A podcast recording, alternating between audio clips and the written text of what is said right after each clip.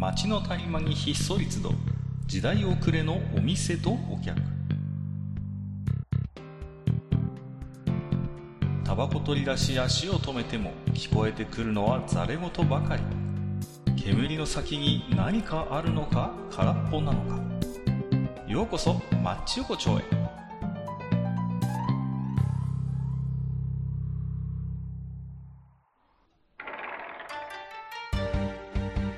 ゆう大将、まだやってる？まだね、帰ってきてないんですよ。あ、また、またすみっこねずみさんしかいない。はい。本当に。この前手紙が、手紙がね、来たんだけどね。はいあの、今、サマルカンドにいるって。サマルカンドまで行ってる。そう。なかなか行きづらいよ、本当に。何を買い出ししに行ってるんでしょうか。おー、まあ、しょうがないですね。それはね。ねえ、ラクダの肉じゃないですか、ラクダの肉。あ、あー、食べたことあります？ラクダの肉って。僕はないです。あるんですか？僕ね、あるんです、ラクダ。ええー、どうなん？あのね、コブの部分なんですけど、あのね、あの、普段はダチョウの肉とかを出してくれる店があるんですよ。で、、うんそこの店主がね、たまに変わった肉をこう、なんかルートがあるんでしょうね。うん。仕入れてくるんですよ。うで、ん。うん。たまに行くとね、今日はワニがあるよとか、今日はラクダがあるよとか、いろいろ出してくれるんですよ。へえ。ラクダはですね、あの、コブの部分はね、うん。なんていうの、ほんと不思議な食感、こう、コリコリしてるんですけど、うん。うん。うん。なんかね、脂肪分も結構感じさせる味で、うん。あんまね、肉って感じしないのよね、こう。ちょっと獣、獣臭いクラゲみたいな感じ。ああ、それ不思議だな。あ不思議な。の古文、古文の中はね、脂肪がかなり多いって言いますからね。そうなんですよ。で、それをね、ソテーして食べたんですけど、うん。なんて言えばいいのかな。なんかこうね、いや、コリコリしてうん、非常にこう、食感は楽しいんだけど、でもうん、噛み締めるとやっぱりちょっと獣臭い油の匂いがして、あうん、で、こう、和がらしが合うっていうね。あああ、なるほど。いや、不思議な食べ物でしたよ、ラクダはいね。や、想像してもね、なかなか味が思いつかないですね。まあ、わからないと思います。こればっかりはね、食べてみないとね、うん。なんとも言えないと思う。まあ、ただねなるほ、どじゃあ何回も食べたいかっていうと、決してそんなものではなかったですね。他の肉は？あのねどうだったんですか？ダチョウは美味しいのよ。すごい美味しいの、ダチョウは。へーうんうんうん鶏肉ではあるんだけど、それこそ、まあ、なんていうんですか、やっぱりこう、筋肉質で、う、うんんあのー、良質のこう赤身のお肉みたいな感覚なのよね。ああ、そうなんだ。うん。で、噛めば噛むほどこう、味わい深いというか、旨味があじわっと出てくる感じで、うん、僕はすごい好きでしたね、ダチョウーはね。うんうんうんワニは？ワニ。わ、ワニはね、あのーあれに似てる、あの、カエルに似てますね、カエル。違える。うん。カエルに似てるって言っても多分、リスナーさんは置いてきぼりだと思うんですけど。よく、焼き鳥屋さん行くとよくカエルってありません？こう、置いてたりしません？こう。ああ、見たことないですね、僕は。そうですか僕の行く焼き鳥屋さんにはたまにカエルがあるんですよ。で、もちろんその辺のカエルと捕まえてさばいているわけじゃないですよ。ちゃんとうん食用ガエルを飼育しているところがあって、そこから綺麗なカエルを仕入れてくるんだと思うんです。うん。で、なんていうのかな、鶏肉に近いのよね、やっぱり。うんなおそう、カエルは鶏肉に近いってね。そうそうそう。でね、ワニも基本的にやっぱその路線なんですよ。うんうんうんで、すごい淡白で味自体は。うん。うんバターソテーで食べましたけど、うんなんかあんまね、肉の味らしい味はそんなにしなかったかな。うんなるほ。ど。やっぱ、うん鶏豚牛っていうのはやっぱ基本なんですね。そう考えると。わけや、わけやってやっぱ食肉になってんのよ、あの三つは。それがよくわかります、それ以外を食べるとね。うん。まあ、その よくわからない、その食材っていう意味ではね、あの、はいね、とても興味はあるけども、なかなか手が出せないっていう感じですよね。えまあね、そんなよくわからない食べ物って、まあ世の中いろいろありますけど、ーはい。あのーネズミさんはうん、あの、ぬたって好きですか？ぬた食べたことありますよ。何度も。ありますか？ぬた。うんね。あのー僕ね、ぬたに目がないんですよ。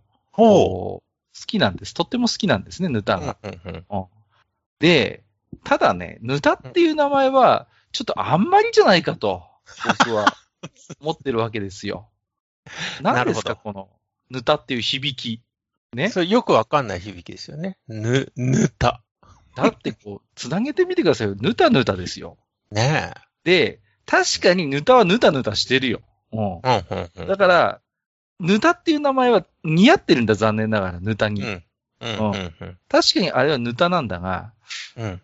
ただね、ただ、やっぱりちょっとこう、かわいそうかなっていううがするん。ですね。こう、正直、あんまりこう、ねやかな食べ物じゃないですよね。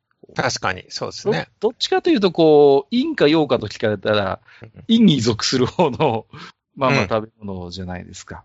うん。だから、例えばね、こう、うん今、今できませんけど、昨日知れた仲間と4人か5人でワイワイ、こう、居酒屋に行きますと。はい。ねで、そういう時に、ね、向かいのやつが、俺、焼き鳥盛り合わせ。で隣のやつが、じゃあ、俺、フライドポテト。じゃあ、俺はサイコロステーキってみんなが言ってる中、うん。あの、すいません、ぬたって言えなくないですかっていう、その、非常にこうね、あのーつまみ戦闘力が低いんだ、ぬたは。こう、うん。うん。うん。うん。で、かつ、こう、他の人がいるときにすごい注文するのがはばかられるおつまみなんですよ。まあ、確かにそうですね。ね。うん。で、こんなヌタ君をなんとか表舞台に立たせてあげようじゃないかっていうそことなんですよ。ね。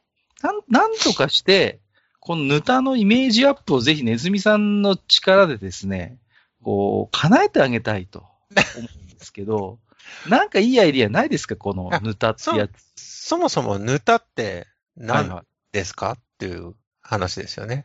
ヌタってこう、なんていうの？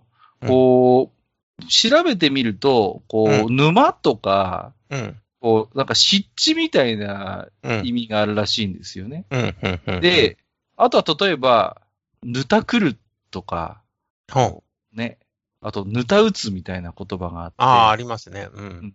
で、どうもその辺が語源らしいんですよね。こう、うん塗ったくってるわけですよ、要は。ヌタってやつはさ。こう、例えば何？有名なメジャーどこだと、ワケギとかですか？うん。ねうん。あと、ニラとか、あと、イカのこうね、ちょっと切り身みたいな切ったやつとかを、うん。こう、酢味噌でぬたくるわけですよね。うん。で、ぬたになってるわけじゃないですか。なんかその、酢味噌なんですよね、結局は。うんまあ結局酢味噌ですね。はい。ねえ。ううんん。うんイメージアップ。イメージアップですか。あの、うんと、ちょっとね、年上の人とかとはい飲みに行ったりすると、まあ、よくあったりしますけど、まあその時に若い人はね、ああ、びっくりっていうことはありますけど、でも大体頼んでる時って、うん。まあ地域によるのかなぬた、ぬたという名前で頼んだことがあるのは、はい。僕は四国に行った時だけな気がするんですよ。ああ、そうですか。うん割とうちの方だと、うん。ぬたって言っちゃいますね。ああ、そうなんだ。例えば、ね、イカとニラのぬたとか。ああ、イカとニラの酢味噌和えって書いてるね。ああ。うん。じゃあ、あれか。もう、ぬたって名前を全面的に禁止して、うんこれからは酢味噌あえって言いなさいってすれば、そうまあ、そうかもしんないぬたの地位は上がるかな。な。ねえ。かもしんないですね。あと、生酢とも言いますよね。ああ、生酢っていうとね、うん。ちょっとこう、グレードが上がるんですよ。ほうほう。あのーちょっとね、おせちの匂いをまとうんですね。こう、生酢っていうとね。こう、お生酢って感じで、こう、例えばね、うん。生酢の代表選手としてはやっぱりこう、大根と人参の細切りのお生酢があるじゃないですか。ああ、そうですね。あれなんかはまさに紅白で、おせちの隅っこにちょこんと、おせちに加入が許されるやっぱり料理って、うん、やっぱりこう、あれですよね。一流っていうことになるなるわけですから、うん、うん。あ、の、ね、チームおせちに入れるってことはやっぱナマスっていうのは非常にこう、権威がある料理にあなってます。あ、そうか。ぬた、ぬたのその、沼の田んぼ？みたいな、はそういうイメージがあるじゃないですか。だから豊作を祈願して入れてるんですかね？ひょっとしたらおせちには。でもおせちに入ってあれ、ぬたって言わないでしょだって。ぬたとは言わないけどね。昔はぬたって言ってて、で、それが今は言わなくなったパターン？わかんないけどね。いやー、どうですかね。でも、うん正直おせちとかお正月っていう晴れがましい席に、やっぱりぬたってわけにはいかないんじゃないですか。この響きがね。響きがね、ぬたぬたしてんだよ、だって。どう、新年早々ちょっとぬたぬたしちゃいけないわけでしょ、要は。ああ、まあまあそうですね。ね。カラッとパリッと、景気よくいかなきゃいけない時にさ、どうもぬたですって感じで出てくるわけだからさ。うんちょっとそりゃ君ちょっと、新規臭い顔で、ちょっとお重に入ってるの困るよ君っていうことになるわけですよ。ちょっとぬたくんあっち行っててくれるってことになるわけだからさ。うん。そんなぬたをどうにかしてこう、地位向上させたいというね。うん。大体ぬたが好きな人ってネクラそうじゃないですか、こうイメージ あの、それはね、結構な偏見だと思うけどね。いやいやいや、でも正直あります、これは。ね。あるんだ、もう。こういうことはね、うんあのー言ってかなきゃダメ。やっぱりこう、誰もが思ってるけど言わないことを、マッチ横丁は僕が言語化するんですよ。いいですか？ヌタが好きなおじさんは、大体ちょっと陰気な感じなんです、これはね。そそのイメージはさ、多分だけども、居酒屋で一人で熱燗頼んでる、ちょっともう仕事でやられたおじさんがですよ。うん。ああの、そこで飲みながら一緒に、その、つまみとして食べてるのが、ぬたなんじゃないかな。そういう人は焼き鳥頼まない気がするもんね。で、ヌタってのは決してこう、高いおつまみでもないわけですよ。うん。そうそうな。ると、ヌタが好きなおじさんのお財布、ちょっと寒いかも問題っていうのも出てくる。本当に偏見だな、それは。ヌタ頼んでる人はちょっと、住宅ローンまだ20年ぐらい残ってんだろうな、みたいなことになる。ね？なるほどね。きっと、きっとヌタ頼んでるおじさんの78%ぐらいはお小遣い制ですよ。うんねおそらく自分の財布管理できない。ねそうねそうそうそう。ねそういうう、んやっぱり、ヌタから派生してくるイメージの数々が、どうにもこう貧乏臭い、こうんうんう、うんうん感じになっちゃうわけですよ。なるほどね。これをどうにかしないといけないんですよ。うんだうん。から、ここで我々はちょっと、ヌタ地位向上委員会を立ち上げまして、ね。で、まあ、今日は相談役としてネズミさんにおいでいただきましてね。いきなり偉い地位やな。で、私はちょっと委員長ですけど、ちょっとなんとかこの、この2名でもってですね、このヌタの地位向上を図っていきたいと。ああ、なるほどことなんですよね。大将ぬた好きそうですよね。大将はヌタ好きだね。好きだろうね。居酒屋のカウンターの端っこでちょっといじけながらヌタをつまんで、こう、焼酎飲んでるみたいですね。はい。そんだけやってな気がする。ますね。うん。で、ただね、冷静に考えてもらいたいんですよ。はい。ヌタっていうのは基本的にこう、まあ、酸味があるわけじゃないですか。うん、そうですね酢味。噌和えだったりするわけだから。ね。ってことは、さっぱりしてるんですよ。うん。ね。お口の中を、こう、さっぱりさせてくれるおつまみなわけですね。うんかなり、あのー名前はいいんだけども、中身は用みたいな感じですね。だから、だからそうそうそう、爽やかなんです。だからよく考えてみれば。ぬたってやつはさ、うん、うん。こう、焼き鳥の油だ、唐揚げの油で、こう、ちょっと口の中が油になってるところに、こう、ぬたがポンとあると、これでね、一時のお口のさっぱり感を得られるわけじゃないですか。ましてやですよ。上手な、上手なぬたは、ね、ニラやわけぎや、ね、こう、わかめのシャキシャキとした感じがね、たまらないわけです、歯応えうまいですね。うん。そうそうそう。ね。だから、やっぱり名前が良くないんですよ。ぬた。ぬたですよ。ぬた。ぬたっとしてるわけですよ。じゃなくて、やっぱりあのーせっかくこう爽やかなうん酸味、さっぱりとしたイメージがあるわけだから、はい。なんかそういう言葉に変えられませんかね？こ こう、変わら、変わってもナマスなわけだしね。う、まあまあまあ。もうちょっとさ、その、なんか、ないですかっていう、その、ね。こう、ああ、なんだろう、ね。爽やかな、こう、高原の風が吹き抜けるかのような、そういうイメージでぜひ、ないですか、そう。なんだろうなへえ。でも、酢味噌、酢味噌あえだとなんか普通なんだよね。そうなんですよ。だから、ねちょっと可愛くするとか、例えば、うん。ヌータンとかってこぬ それね、それはね、なかなか、う、ヌ、ヌーボーにしてみる、こう。ヌヌーボーはちょっといろいろ問題が発生してくると思いますよ。あ、そうですか。うん。CM もできないからね。まあまあ、エアインチョコですけどね、それは。そうか。じゃあ、はあのーちょっと、フランス語っぽくしてみる？ヌトはい。ヌト あの、ぬ、ぬたっていうところから外れないのね。そう、ちょっとあの、ビボインにしてみるっていう。ぬと？ヌトンぬヌトンシルブプレって感じ。言えば、あ、ちょっとあの人おしゃれな、なんか、フランス料理っぽいの食べてるっていうことになりませんかね。ヌトンシルプレってさ、フランスで頼んだらさ、本当に出てくるんだけど、上にちょっとなんか、こう、チーズかなんかっていうかね、そうそうそう。ちょっとパルメジャーノチーズぐらいがちょこちょこっと乗ったりとか。ね、あのそう、少し、あの、トリュフの削ったのがね、そうそう乗ってるみたいなね。多分ね、バゲットと一緒に出てくると思いますよ。あ、出てくるだろうね。しかも、うんあ、あ美味しいかもね、バゲットと一緒に食べたら。そうそうそう合うかもしれないんですよ。うんこれが。僕も合う気がする。う。うんん。ありだと思うの。あ、わかった。じゃあこれからバケットと一緒に出てくればいいんだよ、ヌタが。そうすれば、あ、なんかあのおじさんおしゃれなの食べてる。素敵。今夜抱いてってことになるかもしれないわけですよ。これそこまではいかないかな。あ、いきませんか？あ、そうか。ちょっとこうね、でも光が差してきた。このヌタのジメッとした世界に今、一筋の光明が垂れてきましたけども。垂れてない？うんちょっと難しいかな。ちょっとこれは募集した方がいいんじゃないですか。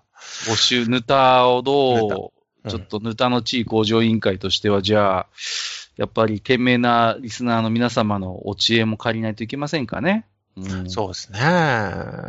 まあ、やっぱね、名前をね、もうがっさりと写真したり、カタカナにしちゃうとかね。そう、ちょっとね、やっぱヌタはまずいよ、さすがにね。うんえ、英語だとなんて言うんだろうね、ヌタって。英語があると。そう、英語でこう説明しようとしてもさ、難しいと。ゴールデンスワンプとかそんな感じでしょ？いやー、よく言ってもだよ。ソソイペーストビビネガーミックス。ちょっと長いかな。長いね。それでこれが出てきたら、は？ってなると思うよ。そうですね。うん。ちょっとネガティブな感じも残しつつ、ネガティブ感じ残すんかい？多少ね、多少、これなんだろうぐらいのね、まあまあまあ。やっぱじゃあフランス語に頼るしかないんじゃない？のやっぱヌヌトンって。ヌトンも頼まねえよ。そうか。ちょっと難しいんじゃないかな。まあでも、うんヌタはうまいっすよね。奥高知で食べたね、マグロのヌタ。あのね、魚介入ってるヌタうまいよ。あのーうまい。よね、本当に。小味とかさ、あのーあるんですよね。こう、味を少し細かく刻んだようなとかさ。そう、逆に魚介が入ってないとちょっと寂しい感じがするというかね。それはありますね。ねちょっとこう、タコでもね、切れっ端でも入ってればなんとなくグレード上がるんですけど、うん。完全にちょっと植物系だけでヌタ作ってると、ちょっとお給料日前っていう雰囲気に出てきちゃうから、感じですよね。難しいですね、やっぱり。あのーでも、ヌタは今後、やっぱ、ちょっとゴージャスな方に行くっていう、高級料理路線に行くっていうことでどうですかね。どうやって？例えば上からこうトリュフを散らしてみるとか、な やっぱりそうなるのね。少しこう。だってあの、ウニあえってあるじゃないですか、ちょっとこう。ああ、ええあの風味でこう、ちょっとこう、やってみるとか、カラスミの、数の子？カラスミ。うんあ、数の子はでもほら、ちょっとさ、うんそれこそナマスになっちゃうじゃないですか。まあまあそうだけど、でもあの、こう、それはね、ヌタコガネっていう名前で出す。大将、あ、大将じゃない、ネズミさん。ヌタコガネいいんじゃない。いいと思いいね。なんかちょっと、う。うんヌタコガネだったら、そのままおせちにも入りそうじゃん、ねい、けそうじゃん？なんか縁起は良さそうで。いいと思う。ナマスって言ったらヌタコガネだったみたいなね。ああ、いい。ちょっとまあ、クリキントン方面からクレーム来るかもしれませんけどね。ちょっと、あ、あ、あの、あのクリケットは甘いからいいんですよ。小金担当はうちだぞみたいなこと言うかもしれない。まあでもありかもしれませんね。ねうん。そうですね。まあ、ちょっとね、そんな、えー、ぜひ皆様にヌタのお知恵を借りたいなという話だったんですけど、はいまあ、そんなね、町横丁を、えー、今週も置き手紙いただいてますんでね、はい。ご紹介していきますよ。まず1つ目は、毎度おなじみ、アマンさんです。いつもありがとうございます。えー私もカッカさんと同じく甘いものが弁当のおかずにあるのは馴染めない。卵焼きもだけど甘い豆と甘い伝部ということで、ああ、そう甘い。系。桜伝部ってあるじゃないですか。うん。はい。ね。桜伝部もさ、なんだろうね。あの、たまに入ってるお弁当、未だに見かけますけど、やっぱちょっとね、僕はやっぱり違和感あるんですよね。うん、あの、三色弁当みたいなのでね。あ、そう、あのね、彩りだけなんじゃ。そう、そんな感じはする。彩り担当でしょ、完全にさ。あとよく太巻きとかに入ってますけどね、桜伝部ってこう。うん、うん、うん。なんか、これも多分歴史があるんでしょうね。三色弁当っていうのも、その、昔の人がね、ご飯に何かけて弁当で持ってくかっていうところで、うん。で、それで、まあ、糖分も取らないといけないから、ひょっとしたら入れてたんじゃないかな。まあ、あの、桜色みたいな、あの、純然たら赤でもないから、まあね、なんとなくこう華やかになるっていう気持ちはわかるんですけど、うん。でもさ、あの色出したいんだったら別に伝部に頼らなくても、うん、かまぼこだっているわけだしさ。ねえ。ほら、かまぼこは持っていけないから腐っちゃうからさ。あ、そういうこと、うんえ？だって伝部だって元を正せば魚なんでしょ？確かあれって。うんでもまあ、しっかりこう、あ煮てあるわけだから。そうかそうか。甘辛っていうか甘くしてるから持つんだね、一応ね。うん。フィッシュケーキは結局生ものですからね。だからそこはね、難しいかなって思いますね。うん。そうか。もう一つアマンさんいただいてまして、はい。えーフライパンバタートースト経験者は間違いなく A 級ブルジョワジーということで、ほら、は A 級ブルジョワジーのネズミさん。はい。永久ブルジョワジーのネズミです。今後ともよろしくお願いいたします。僕はあれですよ、本当にもう。そしたら、A 級プロレタリアートとして僕は頑張っていこうかなと思いますけどもね。はい。なんたって、あれですよ、ヌタが好きな男なんですから。ブルジョワジーのはずがないんだ、僕は。ね。でブルジョワジーの香りに誘われてしまうんですよね。ブルジョワジーの顔に誘われることもありますけど、基本僕は立ち位置はプロレタリアートと言っておきたいなと思いたいですね。なるほど。はい10年で変わりましたね。そうですか？はい。ネズミさんと知り合ってもう10年以上ですもんね。そうですよ長い付き合いですね。はい。うんえー次は、フレディさんとお読みするんでしょうか？なるほど。そうなのか、これは。おそらくね。多分、わかりませんよ、あの方は。はいえー第124夜、ダメですよ、閣下様。以前、お便りリストを特別扱いしないと言っておきながら、私のお便り一つで横丁のリスナー数はやばいだなんて、主語がでかすぎます、主語が。やばいのは私だけです。数万、数十万のサイレントリスナー様が無言の抗議上げておられますよ、きっと。まずですね、閣下様は全体的に他人の職のご意見に対し否定から始まることが多すぎますよ。だから食の一点を探るなんて回がわざわざ必要になるんですよ。ひねくれすぎです。大将様はある程度肯定的なのに何ですか？ポッドキャスト界の南都星君と北斗星君ですか？この空間は。あと、ネズミ様がおっしゃっていたトーストのフライパン調理がガチで美味しいからやってみてください。ぜひ。なんかブルジョワ感ないかもしれませんが、そこは我慢してくださいということで、逆。にフライパンバタートーストはブルジョワ感ないというご意見もあるようですけれども。あの、ブルジョワジーの人たちはですね、自分たちがブルジョワジーだって思ってないですから。そうなのよね。そうそう。自覚がないですから、そこは。うん本当の金持ちっていうのはね。そうだと思います。うんまあ本当の金持ちかどうかっていうのもね、もう今、ブルジョワジーという名前がね、いや、ちょっとブルジョワっていう名前がもはやなんか、ちょっとこう、なんかネタ的な扱いになってるというか。うん、そうですよね。うん。だって昔は本当にさ、ハンブルとかさ、ね、うんそういう言葉もあってさ、ねプチブルジョワっていうね。プチブルーとかさ、そう、それこそ、本気で、こう、闘争対象になってる時代があるわけですからね。うん、うちの親父たちの世代なんかはそうでしたよ、本当に。うん。ねうん。うんだからまあ、まあ、そんな言葉がね、こんなネットのおもちゃになってるっていうのは、まあ、いいんだか悪いんだか。まあ、悪くはないのかな、でもね。そういうう意味で。ん。ですまねあ。ねただ、あの、何ですか？私の、えー、対するご意見ということで、全体的に他人の職のご意見に対し否定から始まることが多いということで、はい。そ、そんなことないと思ってこんなことあるよ。あ、え？何言ってんだよ。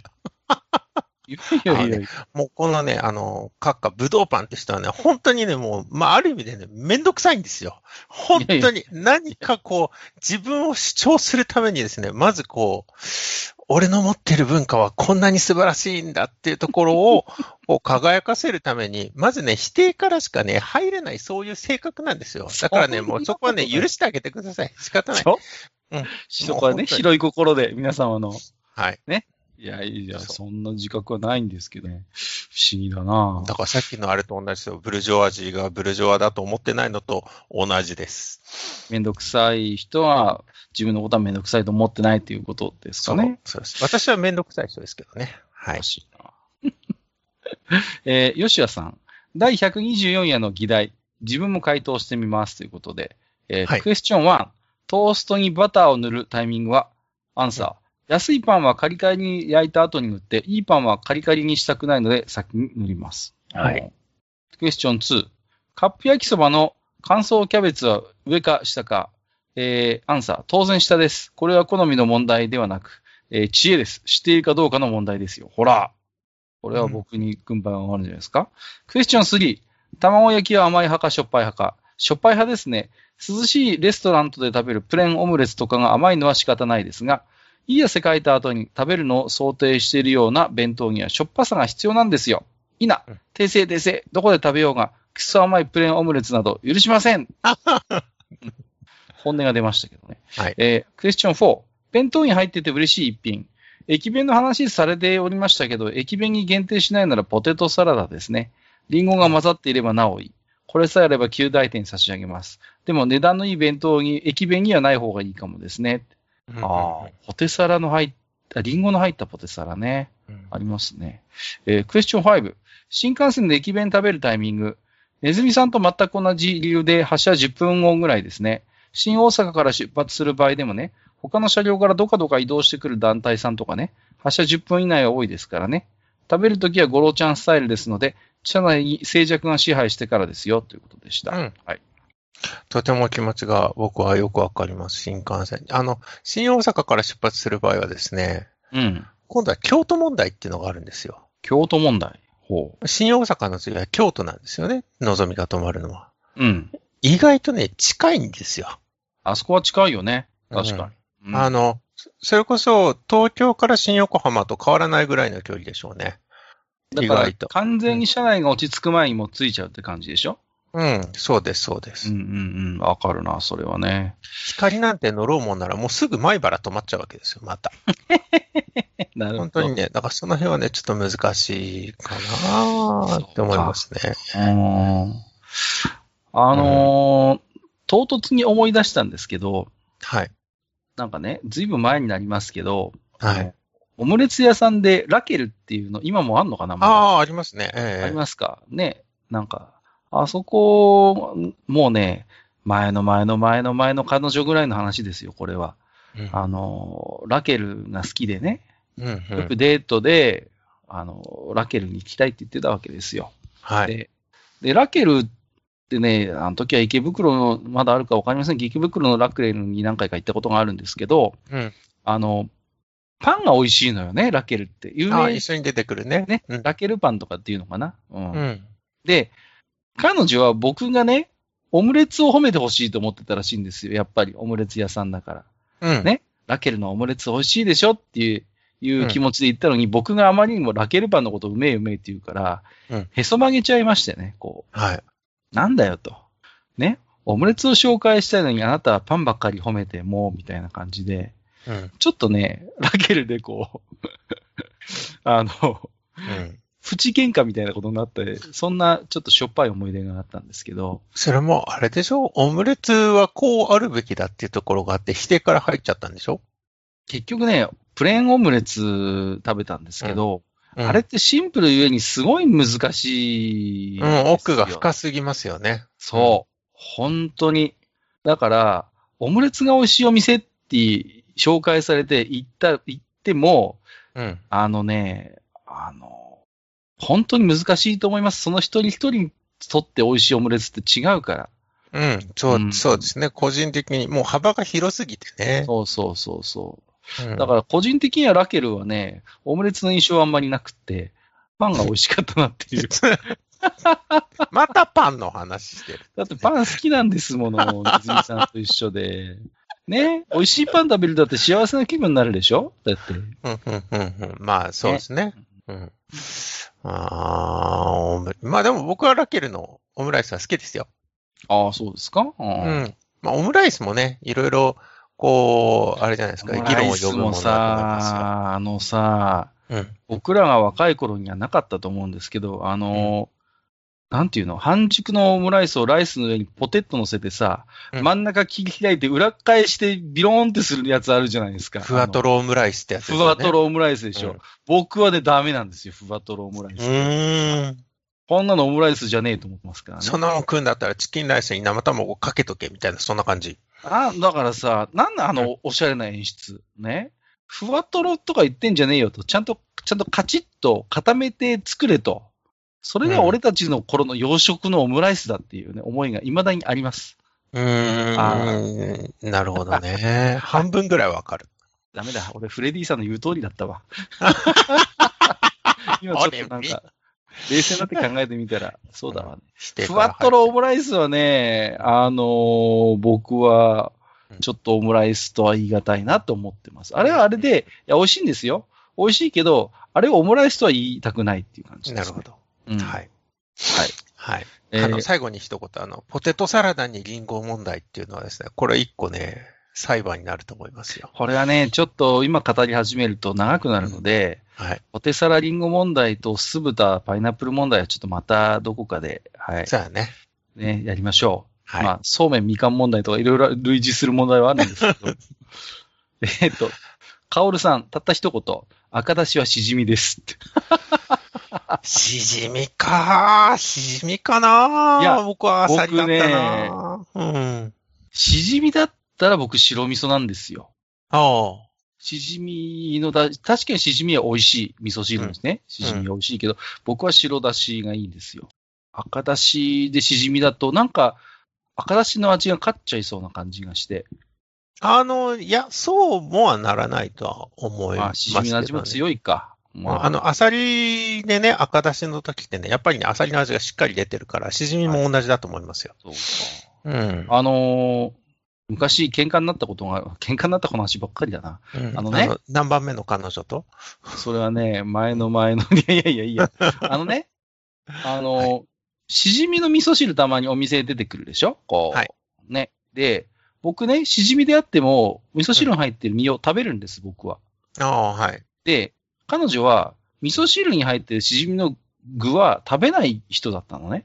うん、うん、うん。僕はもったいないなって思って、もったいなくないって言ったら、え？しじみの味噌汁の身食べてるのあなたみたいな感じでさ。うん、うん、うん。それで僕は食べるよって言って、え？ーって。もう出汁が出てるから身なんか美味しくないじゃんみたいなこと言うわけ。うん。そっからもうさ、なんかすごい議論になって、その時のだからサークルのメンバーで、もう朝まで生テレビ状態ですよ。味噌汁に入ってるしじみの具は食べるのか食べないのかみたいなことでさ。うんと当時ね、まあ、大学の物質がね、まあいい時代ですよ。24時間使えたんうん、ですね。うんうんはい。泊まり込めたんですよ。ではい。さ、その話を午後の8時ぐらいに始めて、で、酒盛り始めたわけ、物質で一升瓶持ってきて、はい。ずーっとしじみを食べるか食べないかで午前2時か3時ぐらいまで議論するっていう。それぐらい盛り上がっ、盛り上がったんですよ。ちなみに、ネズミさん食べます？あの僕は食べ食べますよ。あ、よかったよかった。仲間が。っていうのは、なぜかというと、しじみの味噌汁にね、そんなに縁がないんですよ。え？僕は。あの、あんまり遭遇しないってこと？そう。あのーわかんない。僕は、だから、その、ずっと名古屋で暮らしててね。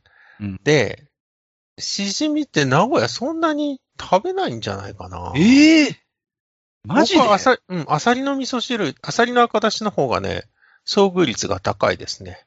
外で食べるときに。ネズミさん、オルニチン足りてる？うん、あの、こっちに来てから足りてると思うけど、あの、あの、例えばですね、名古屋にあるね、うん。100年亭っていうすっごい美味しいとんかつ屋さんがあるんです。はいはい。で、そこは赤だしがついてくるんだけども、うん。それもね、アサリなんです、やっぱり。いや、とんかつ屋さんの味噌汁はしじみであってほしいなぁあのね、うまいんだよ、本当に。あ名古屋一緒に行くことがあったら、もう絶対み、あの、いろんな人をね、連れて行っているお店です。ただすごい行きづらいんだけど、うん。うんじゃあ、楽しみにしてますわ。はい。そうです。しじみはね、こっちの方だと、まあ、いくつか有名なところがあるんですよね。あの、13個とかさ。うん、ねそうですしじね。みがね、よく取れるう場所がやっぱ近くにあるっていうのは大きいのかもしれませんね。結構、うんやっぱり身近な食材ですね、しじみはね。えーでっかいのもみたいの三世さん。えーはい言えぬ。フライパンバタートーストを祖母から教わったなど、言えるわけがない。歴史があった。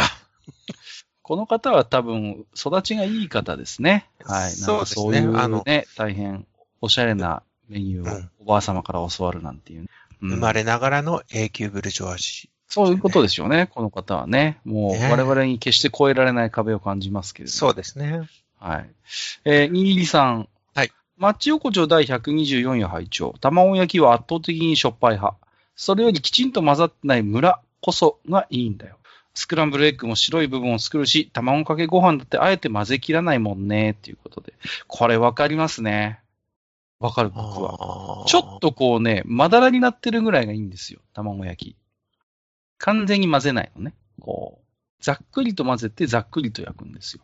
あんまりこだわってないな、そこ。ああ、そうですか。。いや、うん結構僕違うと思いますよ。あの、シャカシャカ完全に混ぜて作った卵焼きと、うんざっくり混ぜて作る卵焼きって多分食感も違うはず。ああ、単純にね、うんあの、しっかり溶いた方が焼きやすいっていう理由であ僕はすごい。いやいやいや、焼きやすいことは焼きやすいですよ、多分ね。うん。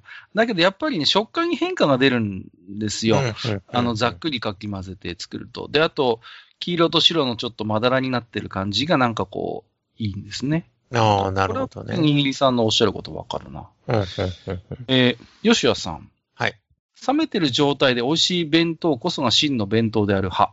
ああ、なるほど。駅弁のシューマイはね、匂いが苦手な方もおりますし、正直私自身苦手なんでね、隣でシューマイ弁当パカッとされると、たとえ指定席取ったとしても、ドアまで移動して目的地まで立ちっぱなしですっていう。もうなんかね、ほんとこれ見たときにね、もうほんとなんか僕申し訳ないことしてんのかなってすっごい思った。ただね、横浜で買うじゃん。買うね。うん買うし、大阪から帰ってくるときには午後一買ってくるじゃん。そうなのよね。うん。あのさ、こう、シューマイ弁当、ああ、でも匂いするか。結構するとう思う、それは。するね。するね。だし、これからさ、あれじゃん。もう、もうさ、喫煙席なくなったわけだからさ、新幹線でさ、はい。シュシューマイ席作ればいいんだよ、シューマイ席シュー。マイ席じゃなくて、あの、匂いがしてもいい部屋っていうの。シューマイ OK。ね、シューマイココイチ OK の、だからちゃんとアナウンスアナウンスするわけですよ。えーこの新幹線は5号車、6号車、シューマイ車となっております。えー それ以外の車両でのシューマイ弁当のご試食はお控えください。みたいな。2両も取るな。いや、で、その2両は、あれですよ、崎陽軒買ってくれるんです、そこの、あのーちゃんと。ああ、なるほどね。で、あの、そのうち多分 JTB とかで、あの、シューマイ席付きシューマイ弁当パックみたいな、こう、シューマイ席の切符とシューマイ弁当がセットになった、こうパックみたいなのを売り出しますね、きっとね。なるほど。崎陽軒の特別弁当みたいなね。そうそうそう。あの、崎陽軒の本店って行ったことはありますよね、ねああ、僕ないんですよえ？行きたいと思ってるけど。近いの。あの、ちゃんとした中華料理屋なのよね。あの、うんうんうん崎陽軒の本店ってさ。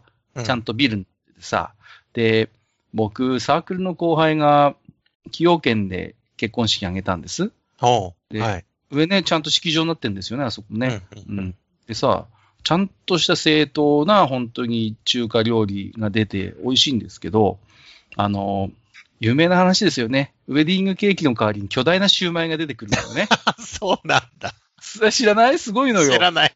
で、ケーキカットならぬね、シューマイカットがあるのねシューマイカ。ット。で、そのさ、超巨大なシューマイをカットすると、中からちっちゃいいつもの崎陽軒のシューマイがわらわらわらって出てくるんですよ。本当に。それすごい見てさ、感動してさ、俺。ああ、それいいな、楽しいねでうんキャンドルサービスじゃなくて、シューマイサービスって言って、その、でっかい崎陽軒の シューマイから出てきたさ、いつものシューマイをさ、新郎新婦はトングを使って一人一人取り分けるっていう。あ、いい思い出にはなりますよ、それは。うん。その、そのご夫婦、今ね、子供5人もいます。多分ね、みんなシューマイ好きなんだろうな。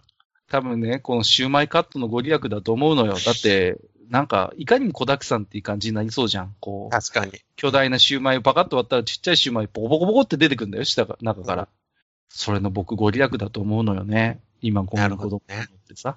うん。唐突に思い出してしまいました。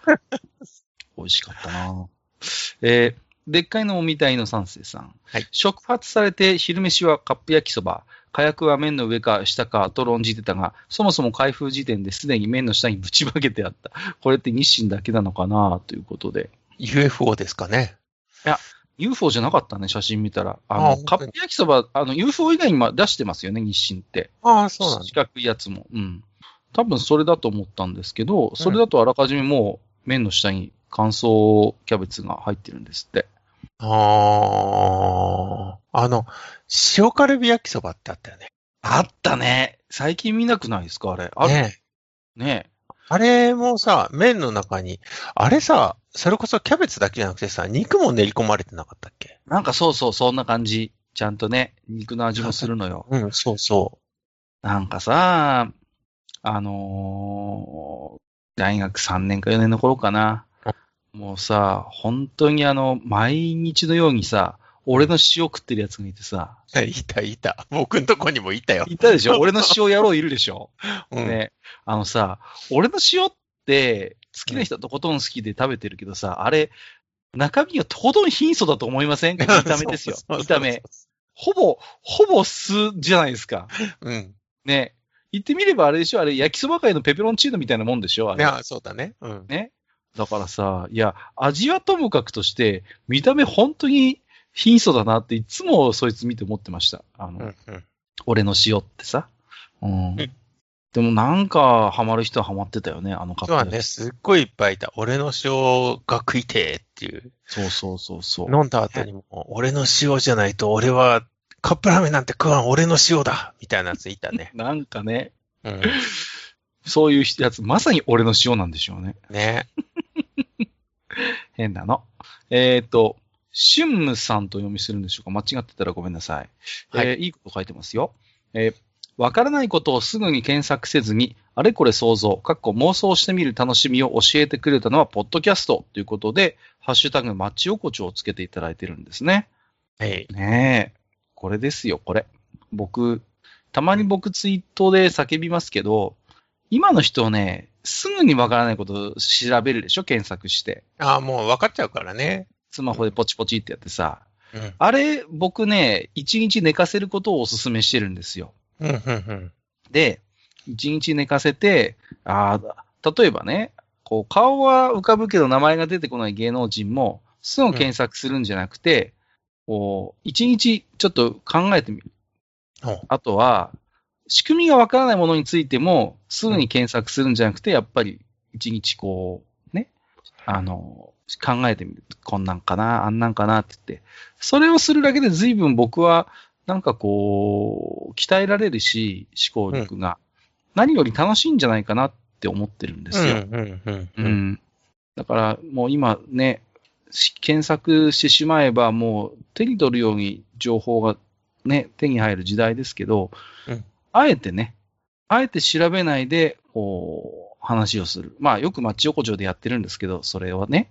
はい。うんその結果、あの、冷やし中華のクラゲはユーマだっていうことになったわけなんです。ね。そうそうそう。ピータンもね、結局。ね、あの、あれこれ調べずに、あれは何だって話をしたのもマやッチ横丁ったね。うん。だから、ああいうマッチ横丁的な、こう、遊びを、ぜひ皆さんもやっていただきたいなと思ってるわけですよ。うん、うん。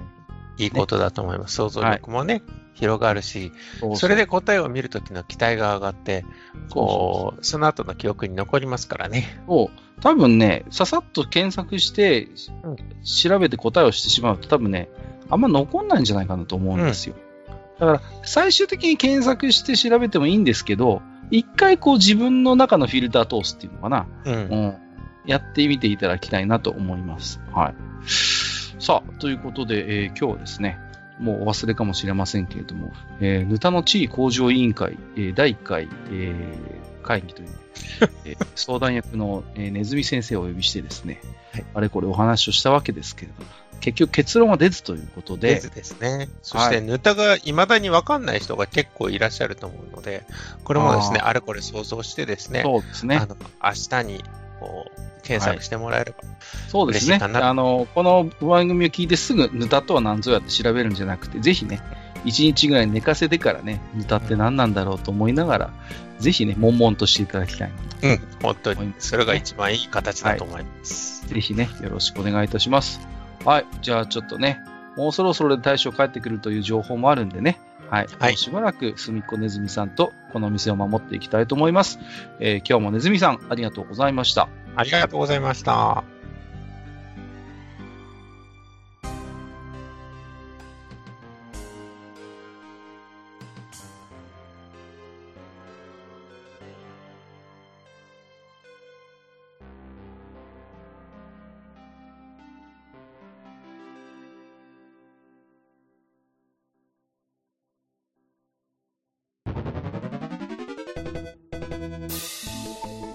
ああ、そう、大将。